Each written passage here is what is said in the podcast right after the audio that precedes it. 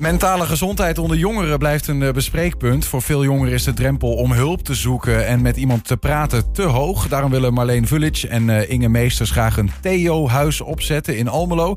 Waar jeugd met grote en kleine vragen terecht kan. Ze zijn bij ons. Marleen en Inge, welkom. Ja. Ehm, ik, ik, Theo, dat zijn hoofdletters voor de luisteraar. T-E-J-O. Ik heb twee verschillende betekenissen voorbij zi- eh, zien komen, dacht ik zo, eh, Inge. Betekent the- eh, therapeuten voor jongeren. Therapeuten Daar is- ja. voor jongeren. Daar staat het voor. Ja. Dus, eh, er is nog een ander haakje. Daar komen we misschien nog wel over Oh. te spreken. Ehm, maar misschien is het goed om meteen gewoon even to the point te komen. Wat is het precies, eh, Marleen? Een Theo-huis. Een Theo-huis is een inloophuis waar jongeren terecht kunnen. Ehm, het is een laagdrempelige ja, ingang eigenlijk. Ehm, eh, ze kunnen anoniem terecht. En ehm, ja, als ze met zorgen, problemen of vragen rondlopen, dan is er vaak nog geen professionele hulp nodig. In die zin van dat ze bij een GGZ of jeugdzorg terecht eh, hoeven te Ja. komen. Ehm, en eh, een Theo-huis is daarbij uitstek eh, geschikt voor, want ze kunnen anoniem binnenlopen om hun vraag te stellen. En er zitten professionele hulpverleners die dan met de jongeren in gesprek gaan. Er zijn nu drie, hè? In, in Nederland, Ja, geloof ik. ja. Eh, even uit mijn hoofd. Breda, Goes, Deurne. En Ja. Deurne, ja. Beetje in het zuiden van Nederland. Ja. Wat jullie betreft moet er ook een in Almelo komen. Eh, we zien wat, wat foto's op de achtergrond van hoe dat in die andere huizen er dan uitziet. Ehm, wat is er mooi aan zo'n vorm van eh, doen, Inge? Ehm, nou, wat het allerbelangrijkste voor ons is, is dat je geen verwijzing nodig hebt. Dus dat je gewoon binnen kunt lopen op een veilige plek. Waar iedereen een luisterend oor aan je biedt. Ook degene die je ontvangt met, eh, met eh, iets lekkers of eh, iets te drinken. En dat de mensen die daar zitten wel hoog gekwalificeerd zijn. Ja, maar die geen behandeling doen of therapie, maar heel oplossingsgericht met jou in gesprek gaan. En je mag het ook gewoon zelf weten. Je mag nou ja, onder een pseudoniem komen. Je hoeft geen dossier vast te leggen. Je hoeft je geboortedatum eh, allemaal niet door te geven. maar het is wel heel erg, eh, wel echt gericht op die hulpvraag. Het is niet een soort van verkapt jeugdhonk. Nee. Zo ziet het er soms op de foto's een beetje Ja. uit. Nou, lekker chillen met elkaar. Het gaat wel echt om. Want eh, ontmoeten jongeren elkaar ook in zo'n huis? In principe niet. Dat kan wel. Soms Ja. zijn ze nieuwsgierig. in die huizen hebben we gehoord. eh, we zijn nog niet wezen kijken. Ja. We hebben alleen heel veel dingen gehoord. Eh, dus dan komen ze wel eens even binnen om te kijken hoe, hoe is het hier eigenlijk.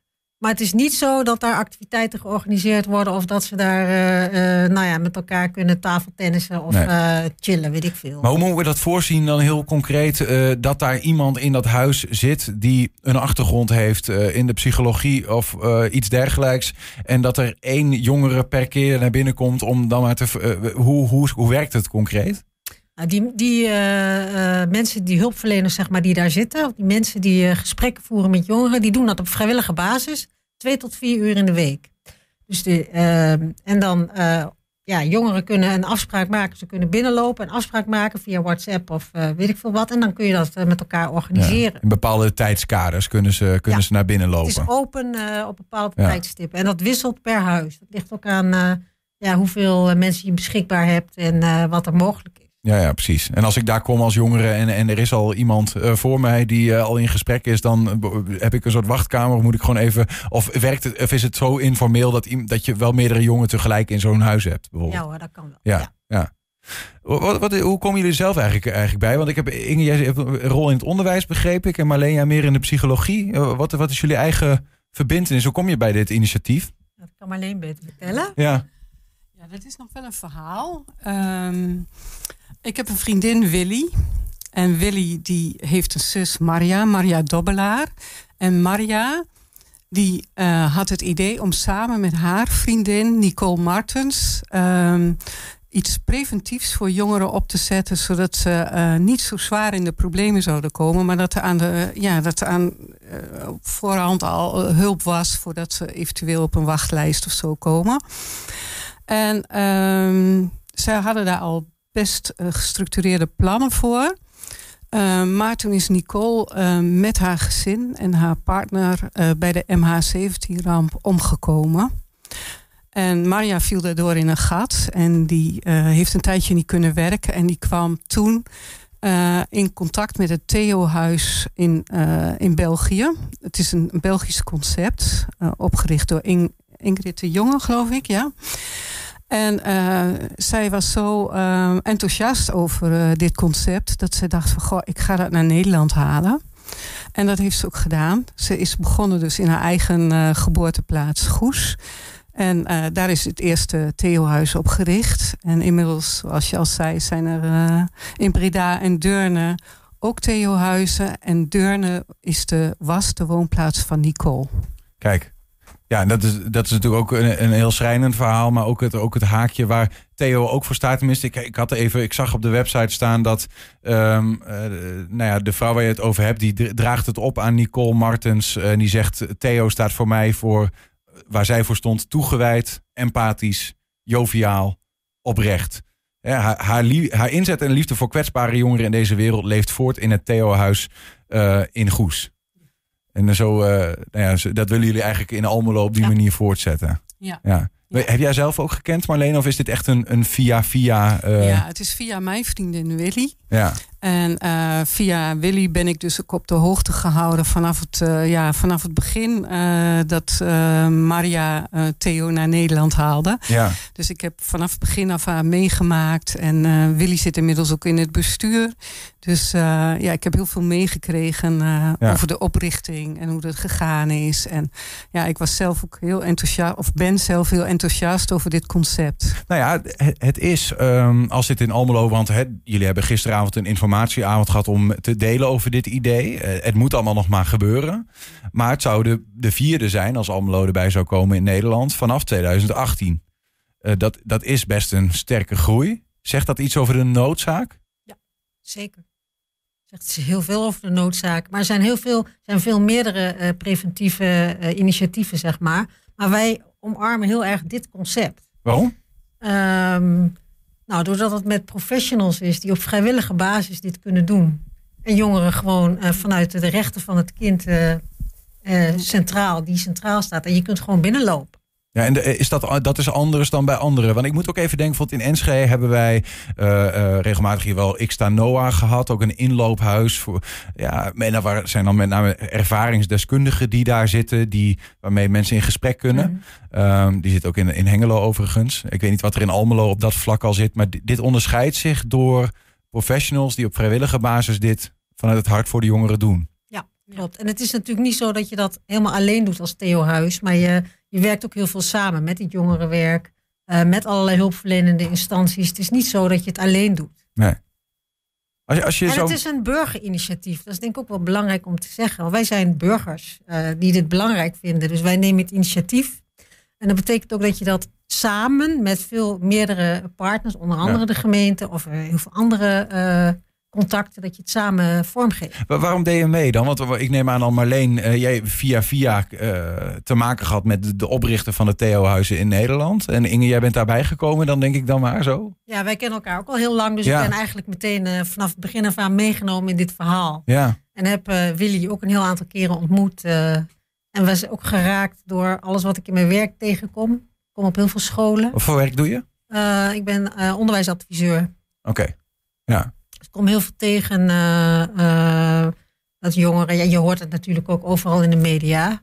Uh, en dat er lange wachtlijsten zijn. Dat, het, dat er ook heel veel geproblematiseerd wordt. Wat bedoel je daarmee? Problematiseren? Um, ja, dat het eigenlijk heel normaal is, zeg maar. Een stuk no normaliseren zouden we heel vinden we heel belangrijk. Dat vindt Theo ook heel belangrijk uh, als concept. He, van dat wat? Je, dat het, uh, nou ja, als je ergens tegenaan loopt Ja. als jongere, dat het heel normaal is. En dat je dan niet meteen uh, een hulpverlenend circuit in hoeft, zeg maar. Ja, maar um, um, vinden we het, gaan we het minder normaal of wordt de drempel hoger? Of is het ook zo dat jongeren uh, in deze tijd me meer problemen hebben, waardoor de vraag uh, naar dit soort initiatieven toeneemt? Of wat, wat zit erachter? Kunnen we iets, ja, ik weet niet of jullie daar een wetenschappelijk inzicht over hebben of gewoon een gevoel vanuit jullie eigen werk, Marleen?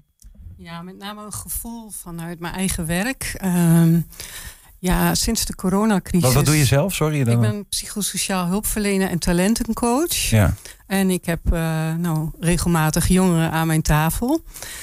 En uh, wat ik gemerkt heb is um, dat na de corona dat uh, ja, jongeren toch in een soort dip geraakt zijn. Uh, eenzaamheid, maar ook perspectiefverlies. En ja, nu komt de oorlog in de Oekraïne er ook nog eens overheen. En ik merk dat jongeren zich toch heel veel zorgen maken.